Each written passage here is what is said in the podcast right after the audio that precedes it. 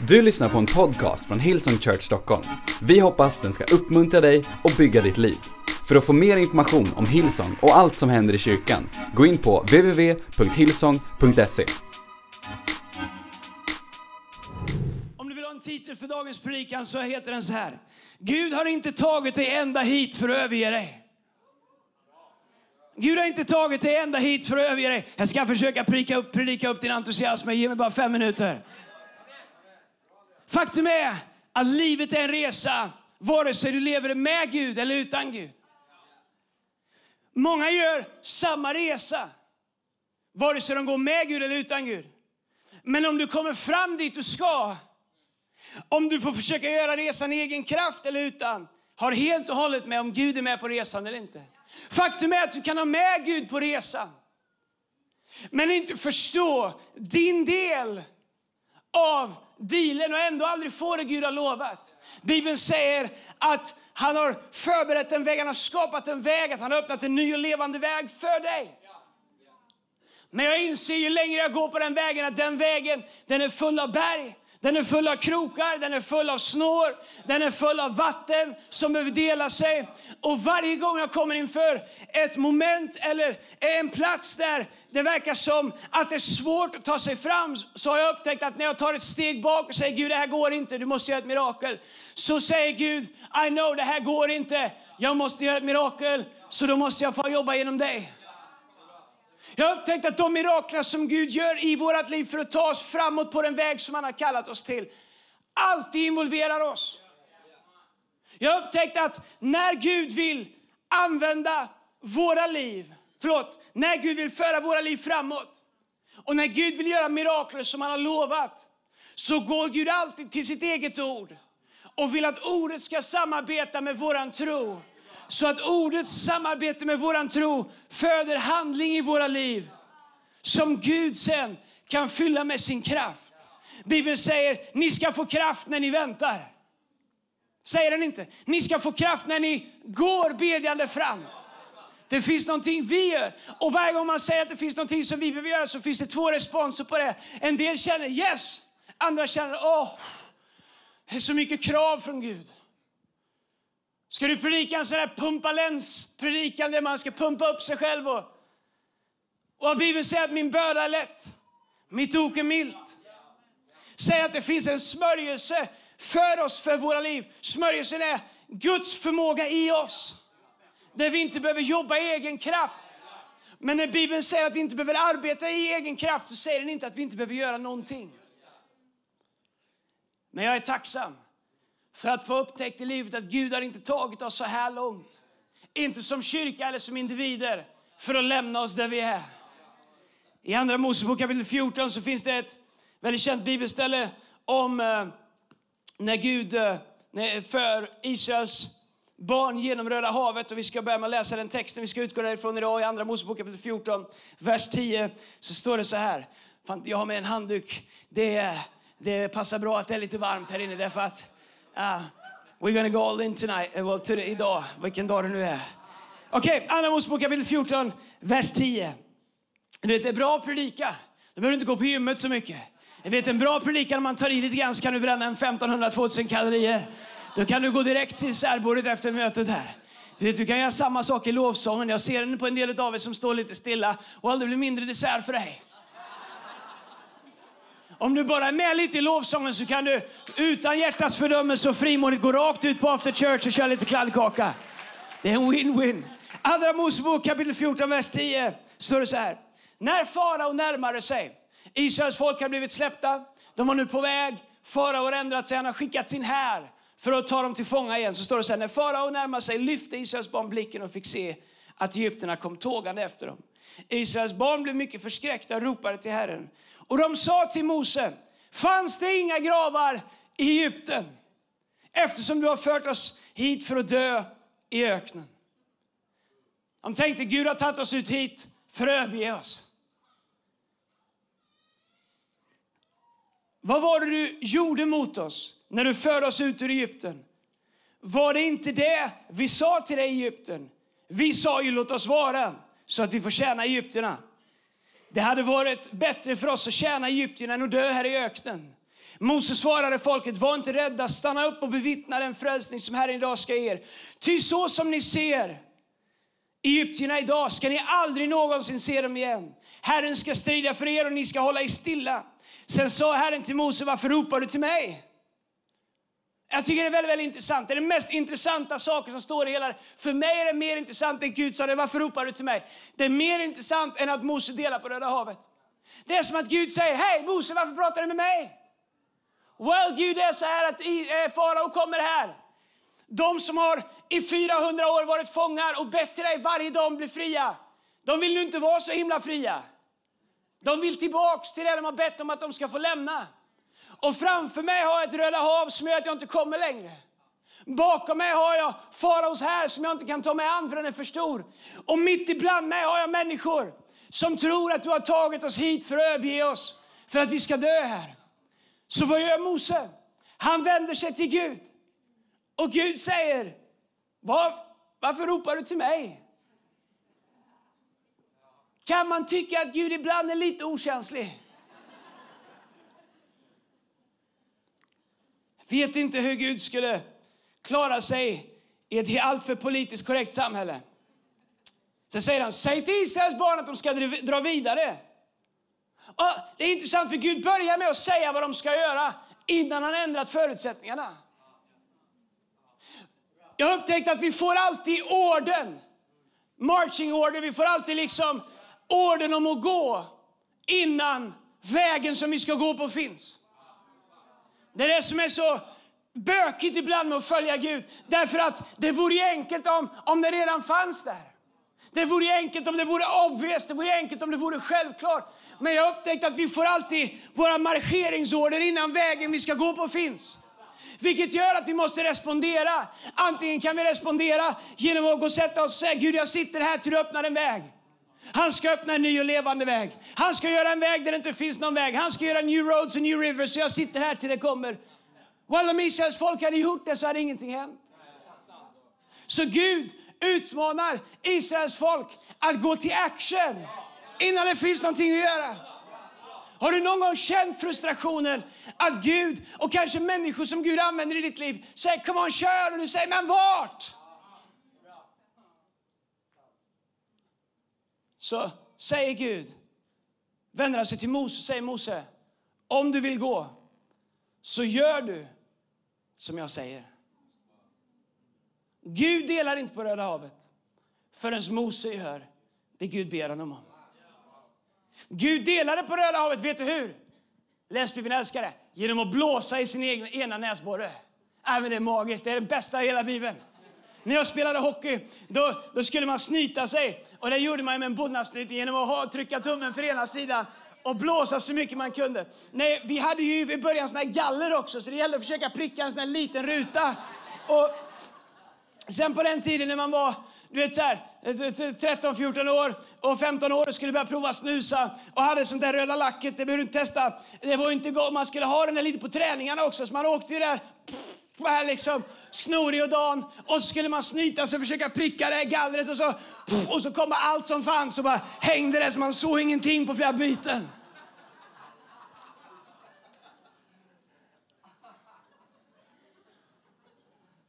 Gud delar på Röda havet genom att blåsa ut i sin egen ena näsborre. Ah, come on! Gud är från landet, eller hur? Och alla inflyttade sa... Men innan Gud blåser i sin ena näsborre och delar Röda havet, skapar en väg där innan inte fanns en väg, säger han till Mose. Säg till Israels barn att de ska dra vidare. Lyft din stav Räck ut handen över havet och klyv det så att Israels barn kan gå igenom havet på torr mark. Var det Mose som klyvde havet eller var det Gud? Gud säger till Mose, klyv havet. Kunde Mose kliva av? Var det så att, hans, att kraften var i hans käpp? Nej, det fanns ingen kraft i hans käpp. Kraften var i hans lydnad. Mose del, eh, Gud delade Röda havet på grund av att Mose lydde Gud. Kraften finns inte i vår prestation, kraften finns i vår lydnad. Mose gjorde inget övernaturligt. Han, han, Gud sa inte gå fram och tillbaka sju gånger på vattnet. Han gjorde inget övernaturligt. Alla kan lyfta en stav. Gud kommer aldrig be dig göra någonting som du inte kan. Kanske tror du ibland att du inte kan det, men Gud vet vad du kan. Gud kommer aldrig be dig göra mirakeldelen, men han kommer alltid be dig göra någonting därför att Gud måste alltid samarbeta med en aktiverad tro. Och utan en aktiv tro så är det omöjligt för Gud att göra någonting. Om du kämpar i ditt äktenskap kanske Gud säger hej, gå upp tidigare i tre veckor och ge frukost till din fru. Vi säger, hur ska det förändra någonting? Hon gillar inte ens frukost. Well, I don't know. Kanske Gud gör någonting så att hon börjar gilla frukost och börjar gilla dig. Gud kommer alltid be oss göra det som ibland mänskligt kan verka idiotiskt i sammanhanget. Gå och doppa sig sju gånger i Jordan när vi har bättre vatten hemma. Varför? Gud behöver alltid samarbeta med våran tro, våran tillförsikt och våran lydnad. Gud befriar Israels folk från faraos slaveri. Och Gud vill befria oss från det som håller oss fångna. Andra Korinthierbrevet kapitel 3, vers 17 så står det Herren är ande och där Herrens ande är, där är frihet. Gud vill alltid föra oss ut i frihet på alla områden. Har du upptäckt att man kan vara fri på ett område men kämpa på ett annat område? Vägen till frihet är alltid pågående. Jag har upptäckt att det är inte så, nu blev jag fri, från synden blev vi fri, så. Men att leva fria är, en, det är liksom en Israelvandring som vi är på ständigt. Men Gud vill att vi ska vara fria. Men jag undrar vilken farao som försöker hålla dig fånge som försöker eh, liksom hålla dig fast i det som Gud vill befria dig från. Jag undrar vilken farao som kommer jagandes efter dig och vill ha tillbaks dig till en plats som Gud har befriat dig från. Jag undrar vilka som har stannat upp vid ett rött hav här idag och säger Gud, jag smakar din frihet men nu kommer jag inte längre. Gud, varför har du lämnat mig här? Meningen med min predikan idag är att säga till dig, Gud har inte tagit dig ända hit för att överge dig. Om han har startat ett gott verk i dig så kommer han fullborda det ända in inte Kristi dag. Men Gud behöver dig. Gud vill ge dig det mirakel som du behöver. Men du måste gå in i ditt mirakel. Som Israels folk fick gå igenom sitt Röda hav. Jag har skrivit ner några saker som eh, får oss att kunna leva i det mirakel som Gud har gett oss, som får oss att kunna ständigt gå vidare. Att inte stanna upp, att inte falla tillbaks, att inte, att inte liksom dras tillbaks, att inte i fruktan paralyseras av farao som kommer bakifrån eller stå stilla för vattnet som ligger framför. Jag skriver ner en 7, 8, 10, 15, 20, 100 punkter här någonstans. Vi får se hur långt vi hinner. När mer än hälften har gått, det tar jag som ett tecken att det är dags att sluta. Jag har en stegräknare. När jag har kommit upp i 1500 brända kalorier, då är mötet över. All right. Hur kan vi vandra i Guds frihet och inte stanna upp och stå stilla och fastna? Nummer ett. Vad säger du till din farao som håller dig fången? Jag tycker det är väldigt intressant att när problemet med Röda havet uppstod så började Israels barn klaga till varandra. Israels barn börjar klaga, börjar muttra, prata med varandra. Varför är vi här? Varför har han tagit oss hit för att döda oss? Varför har han tagit oss hit? Fanns det inga gravar i Egypten? Man börjar klaga till ledarskap, man börjar klaga till, till Mose. Varför ledde du oss hit? Vi ville inte ens komma hit. Det ville de visst det. Mose är annorlunda. Istället för att prata om problemet med andra så börjar han prata till Gud om lösning. Frågan är vad du säger till din farao. Medan, medan Israels folk var fångna i, i Egypten så satt de kring lägereldar och sjöng We shall overcome, eller jag vet inte vad de sjöng där. Men de sjöng sånger, de berättade berättelser om friheten de hade fått. De berättade berättelser för unga generationer om Kanans land som skulle flyta av mjölk av honung, om löfteslandet som väntade på dem. De målade bilden om vad Gud hade sagt, men de pratade med varandra så ingenting hände. En dag kommer Mose som inte är kvalificerad, som inte är, är liksom perfekt, men han, han pratar inte till Israels folk. Han går och pratar till den som håller dem i fångna. Att prata om problemen kommer aldrig lösa dig från dem, men att börja tala till problemen kommer alltid sätta dig fri. Petrus och Johannes de möter mannen vid sköna porten, en lam man, han vill ha pengar, han vill ha saker och ting för att lindra sina problem. Petrus och Johannes säger, vi är inte in the business av att lindra dina problem, vi är in the business av att sätta dig fri från dina problem. Silver och guld har jag inte till dig, men det jag har det gör det. Jesus Kristus säger stå upp och gå. Och så talar de till det riktiga problemet, att han var lam. Jesus kommer till en lam man i Betesda, Johannes kapitel 5. Han går fram till en man som varit lam i 38 år och säger, om du vill kan jag göra dig hel. Mannen säger, det går inte. Jag hinner aldrig ner till vattnet och förstår att en gång om året kommer en ängel och rörde upp poolen med ena tån. Om du tror att Gud inte vet hur man ska skriva en bra bok så kan jag lova att han vet exakt hur man ska skriva en bra bok. Det kommer en ängel en gång om året, true story, får vattnet att börja röra sig och den som hann ner i vattnet först blev helad. Jag har är min, en av mina favoritställen i hela Bibeln att predika om. Jag skulle kunna predika om det varje söndag, men ni skulle tröttna på det kanske. Men det är en sak om du har migrän. Eller du har nageltrång liksom. Förstår du? Du har liksom eksem i armvecket. Du är ju startklar liksom. Du ser vattnet börja röra sig. Du är fortfarande snabb liksom. Du övar intervall, kör intervallträning hela året för den dagen som vattnet börjar röra sig. Men det känns som du har lite bättre options än den som är lam. Nej, inte i år heller. 38 år har han legat där. Nej. Så kommer Jesus och säger, om du vill kan jag göra dig hel. Vad gör mannen? Pratar om sitt problem. Det går inte Jesus. Jag kan inte gå. Varje gång jag försöker hinner någon annan före. Jesus talar om ett helande, mannen talar om varför det inte går. Får jag fråga dig, när du stöter på utmaningar som får dig att stanna upp på den resa som Gud har kallat dig. Börjar du prata om farao eller börjar du prata till farao? Börjar du tala till farao och säga, vet du vad?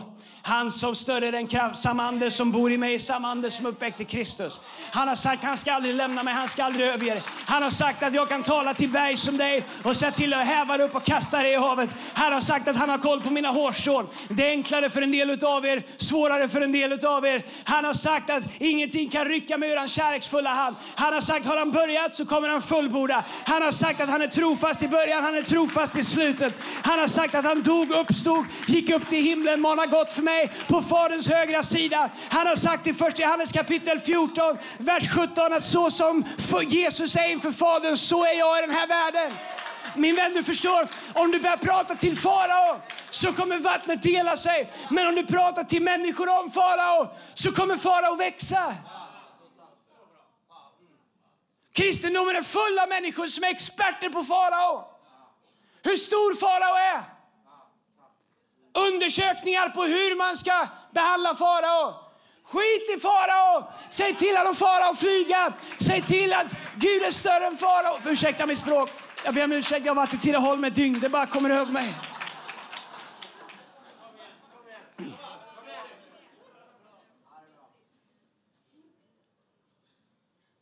Sluta prata om hur stort ditt problem är, börja prata om hur stor din Gud är. Sluta prata om farao, börja adressera farao. Börja spänna dina ögon i äktenskapsproblemen, i, i arbetslösheten, i din relation som kanske har gått sönder med ditt barn i whatever, i minnen som plågar dig. Börja spänna ögonen i dem och säga, vet du vad? Du är inte vad Gud har lovat mig. Du är inte vad Gud har sagt. Guds ord säger att han har lovat mig någonting annat. Han har sagt att han ska vända fädernas hjärta mot barnen och barnens hjärta mot fäder. Han har sagt att han ska vara med mig. Jag har ett förbund med dig Gud och med min make och min maka. Om Gud har sagt det, då kommer Gud göra det. För Gud har inte tagit mig hit för att överge mig. Han har tagit mig hit för att ta mig hela vägen in i allt vad han har lovat. Men ingenting kommer hjälpa honom du pratar om farao. Men allting kommer bli annorlunda när du börjar prata till farao i Jesu namn.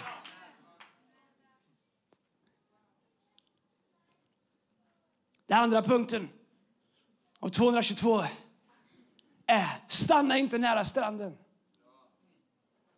Så det är så många människor som när man kommer till vattnet säger att det går inte att gå över. Vi får improvisera, vi får göra det bästa av situationen. När jag inte har det jag skulle vilja ha så får jag göra det jag kan med det jag har. För att börja bygga ett hus här, vi får försöka lära oss att leva här vid vattnet. Så stannar man nära stranden.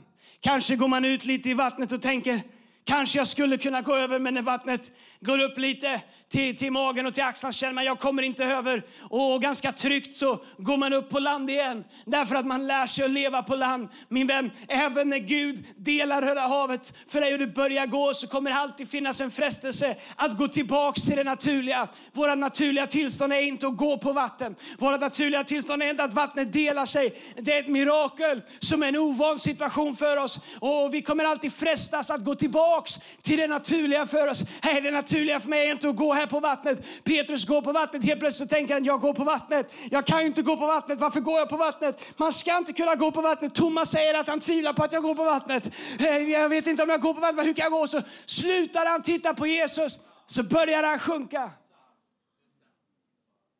Därför att han kom på att han inte kunde göra det han kunde. Det finns alltid en frestelse att vi går tillbaka till den naturliga trygghet på land som vi har byggt. Istället för att våga följa Gud in i det okända som han öppnar för oss. Ibland kan till och med våra utmaningar kännas tryggare än den okända vägen till mirakler som Gud kallar oss att gå. Så många människor står på stranden och ropar på löfteslandet att gå över vattnet och komma till oss. När Gud kallar oss att gå över vattnet in i löfteslandet. Min vän, löfteslandet kommer aldrig gå över vattnet till dig. Du måste gå över vattnet in i det som Gud har lovat dig. Stanna inte nära land. Följ honom ut på djupet. Gå hela vägen. Faktum är att det som händer när vi stannar är att farao börjar hinna ikapp oss. Och det som Gud satt oss fria ifrån börjar helt plötsligt få tag i oss igen. Men det är så frustrerande som pastor. Det är så oerhört... Eh, Oh, jag, jag, det finns inget som gör mig mer tokig än när man hjälper människor ut i frihet och sen stannar de. Och så ser man det som vi jobbade tillsammans för att de skulle bli fria ifrån börjar hinna ikapp dem. Därför att de stannade vid vattnet och slutade följa Gud. Om du stannar på stranden kommer fara och hinna ikapp dig. En del av er har fattat beslut i vår kyrka de sista åren. Kanske kom du hit till vår kyrka, blev frälst, fick en nytändning för Gud kanske. Börja fatta beslut.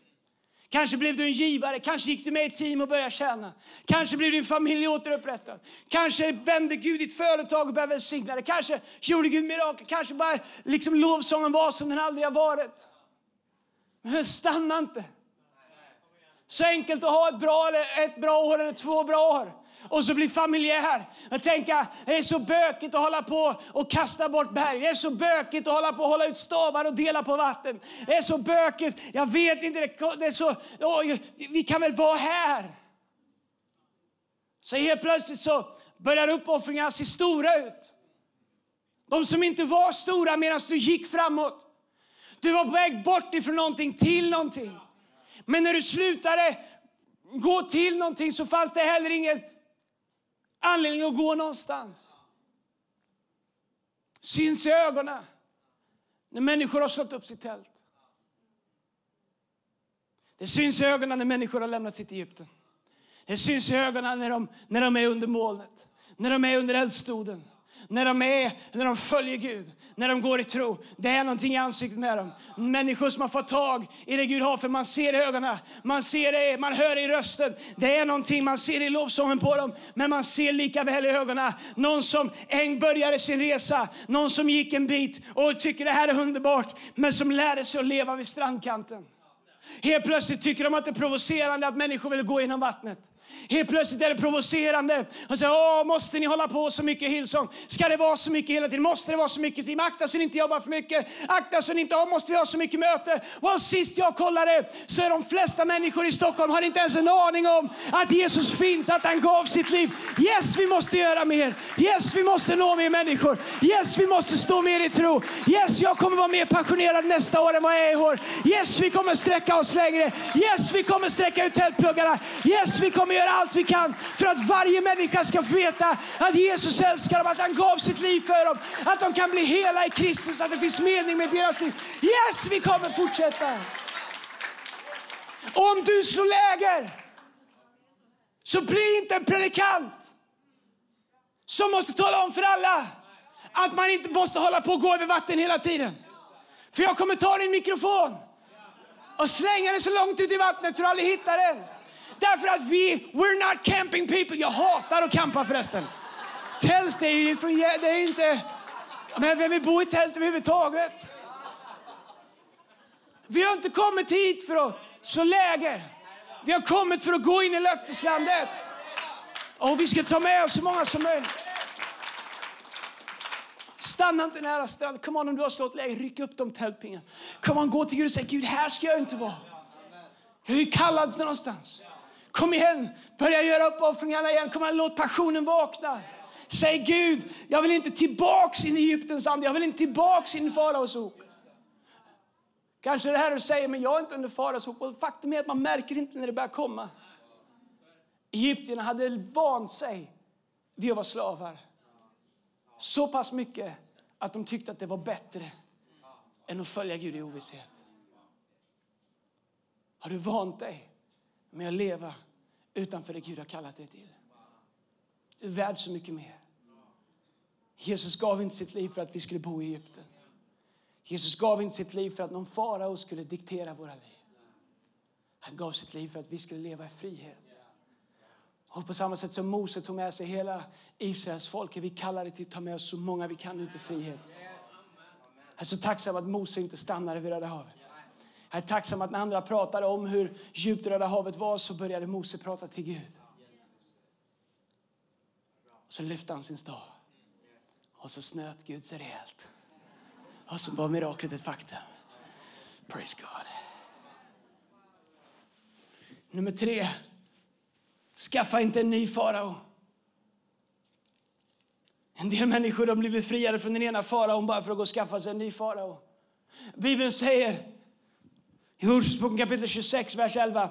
Lik en hund som vänder om till sina spyor, en dåre som upprepar sin dårskap. Alltså du kan tänka, men det är väl ingen som blir fri från honom och går tillbaks? Well, du har inte varit pastor frustrerande. Hur svårt det kan vara för oss allihopa att leva i den frihet som Gud har gett oss.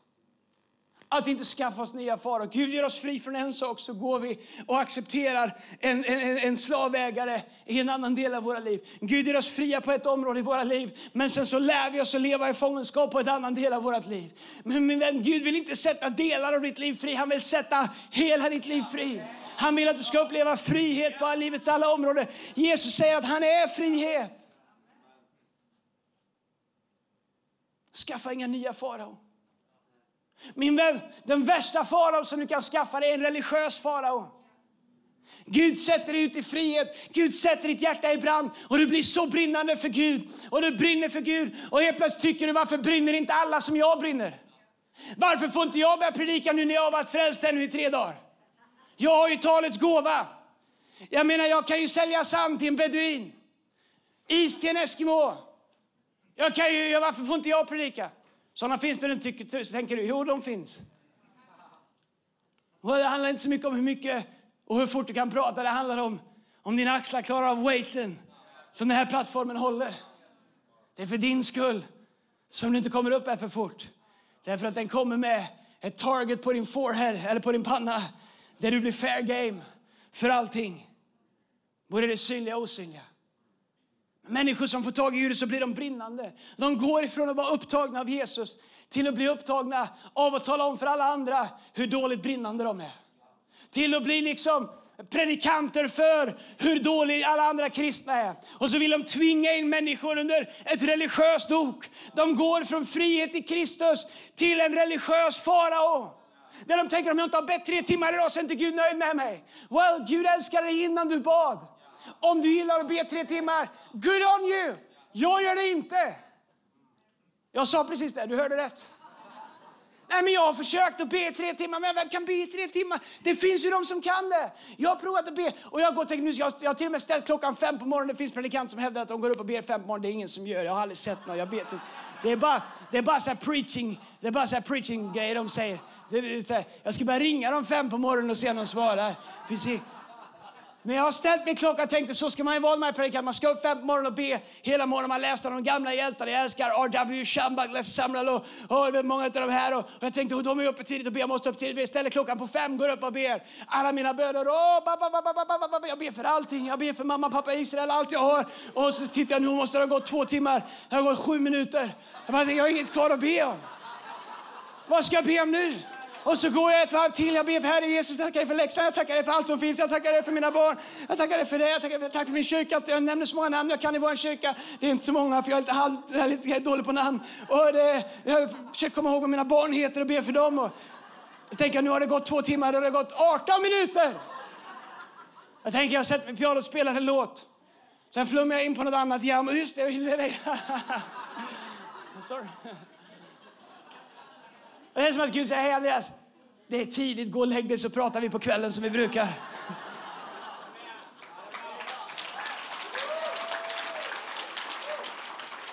Jag är inte emot att be länge, absolut inte. Vi ska be mer i vår kyrka.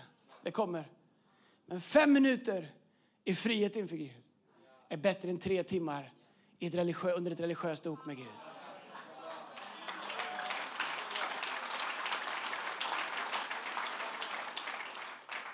Signa inte upp för en ny farao när Gud har gjort dig fri. Johannes 8.36 säger om nu sonen gör er fria blir ni verkligen fria. Galaterbrevet 5, vers 1 så står det till denna frihet har Kristus gjort oss fria. Stå därför fasta och låt inte på, och låt inte på nytt Låt er inte på nytt tvingas in under slavoket. Ingen vill under slavoket. Men det som händer är att om vi inte står fasta i mirakel som Gud har gjort så tvingas vi in under nya slavok. Och vi märker inte ens när de kommer. Punkt nummer fyra. Du måste ge upp ena sidan för att komma till andra sidan.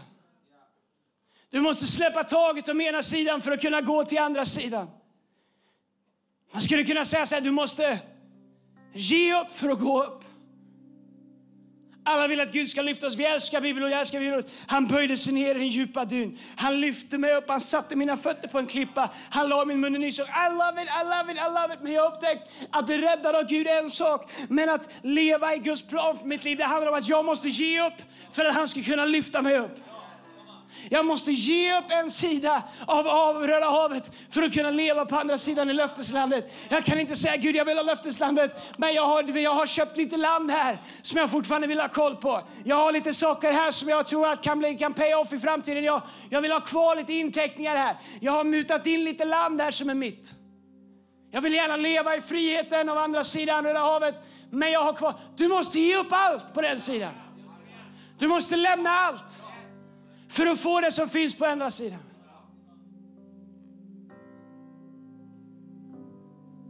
Allt. spelar ingen roll hur vi lindar in evangelium, så är evangelium det här. Jesus gav allt för att vi skulle få allt. Vi behöver överlämna allt till honom för att kunna leva i allt det han dog för att vi ska ha.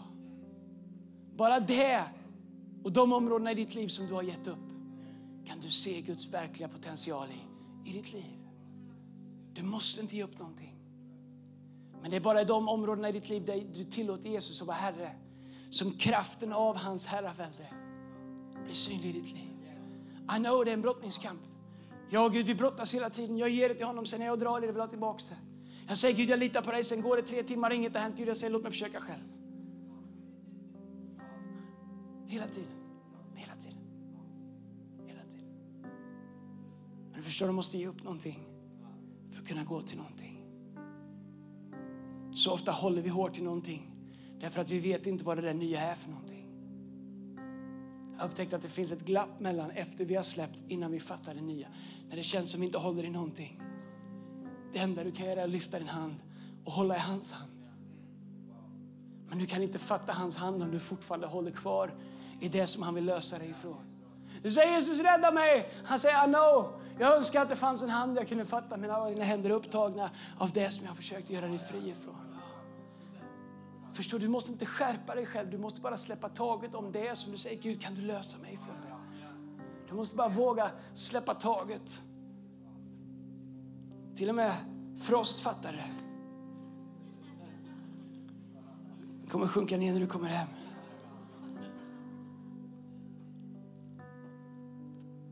Nummer fem, vi tar någon punkt till där. Välkomnade in between times. Välkomna tiden mellan. Jag har upptäckt att det finns saker som Gud bara kan göra i mig. När jag är mellan det Gud har tagit mig ifrån, på väg in i det han är på väg att ta mig in i. Jag har upptäckt att det är som att mellanperioden är, är perioden när Gud skapar i mig. Det som krävs för att kunna blomstra i det han har förberett för mig. I Jesaja kapitel 40, vers 31 så står det i den engelska översättningen, jag gillar den här engelska översättningen, det står But those who wait on the Lord shall renew their strength. They shall mount up uh, uh, with wings like eagles. They shall run and not be weary. They shall walk and not faint. Vad gör de? They wait up on the Lord. Det finns en väntan som är när man har lämnat det man kommer ifrån men ännu inte kommit dit man är. Bibeln säger i predikan allting har sin tid. Det finns en tid för allting. Bibeln säger predikaren 9 och 10 eller 10 och 9, vilket som det är 50-50. Du kan läsa båda. Det är inte alltid de snabba som vinner loppet, inte alltid hjältarna som vinner striden, inte alltid de rika som får bröd. Utan var och en är beroende av sin tid och sitt tillfälle.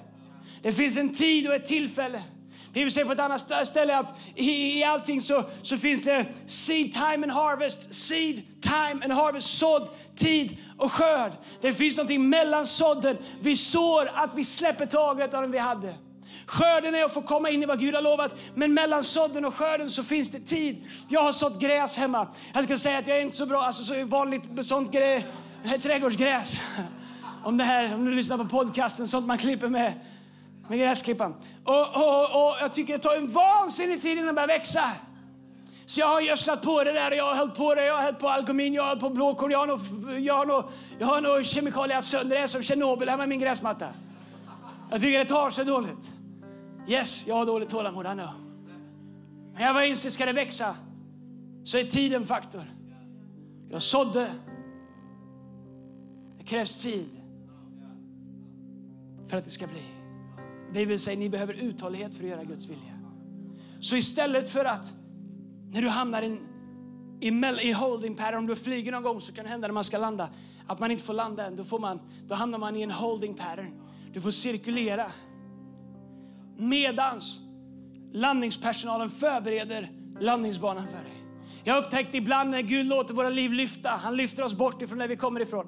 Men innan Gud låter oss landa så behöver han förbereda saker och ting. Så han säger, du behöver cirkulera här.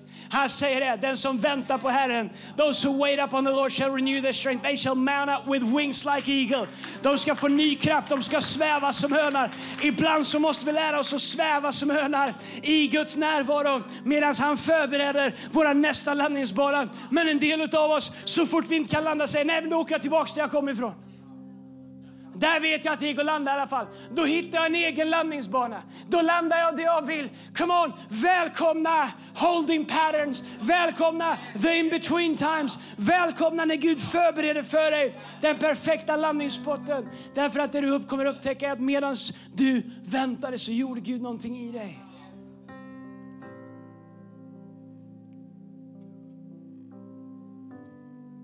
Nummer sex. Tro på det som väntar på andra sidan havet. Förlåt. Punkt nummer fem. Vi struntar i sex. Kan jag bara prata om den lite till? Oj, klockan går. Ni är kvar. Tack Jesus.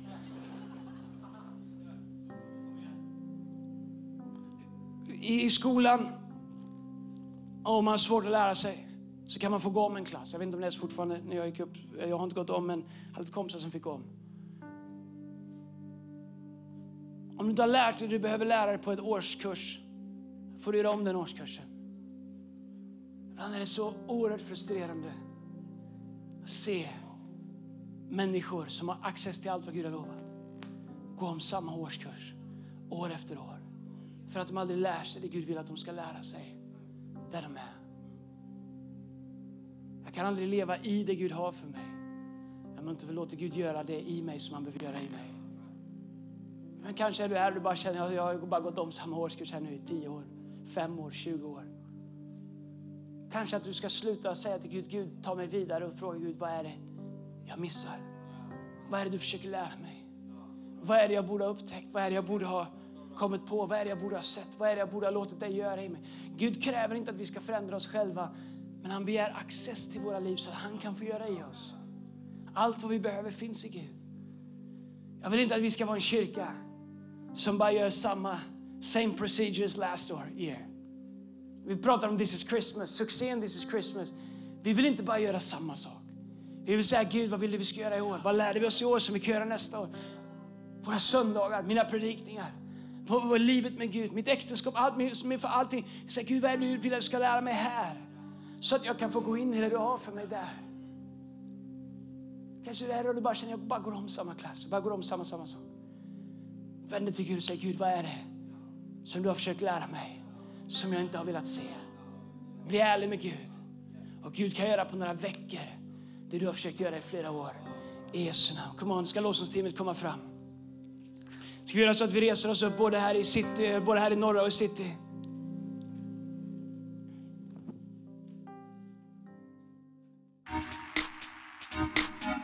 Du har lyssnat till en podcast från Hillsong Church Stockholm. Om du vill veta mer om vår kyrka eller om våra söndagsmöten, surfa in på www.hillsong.se.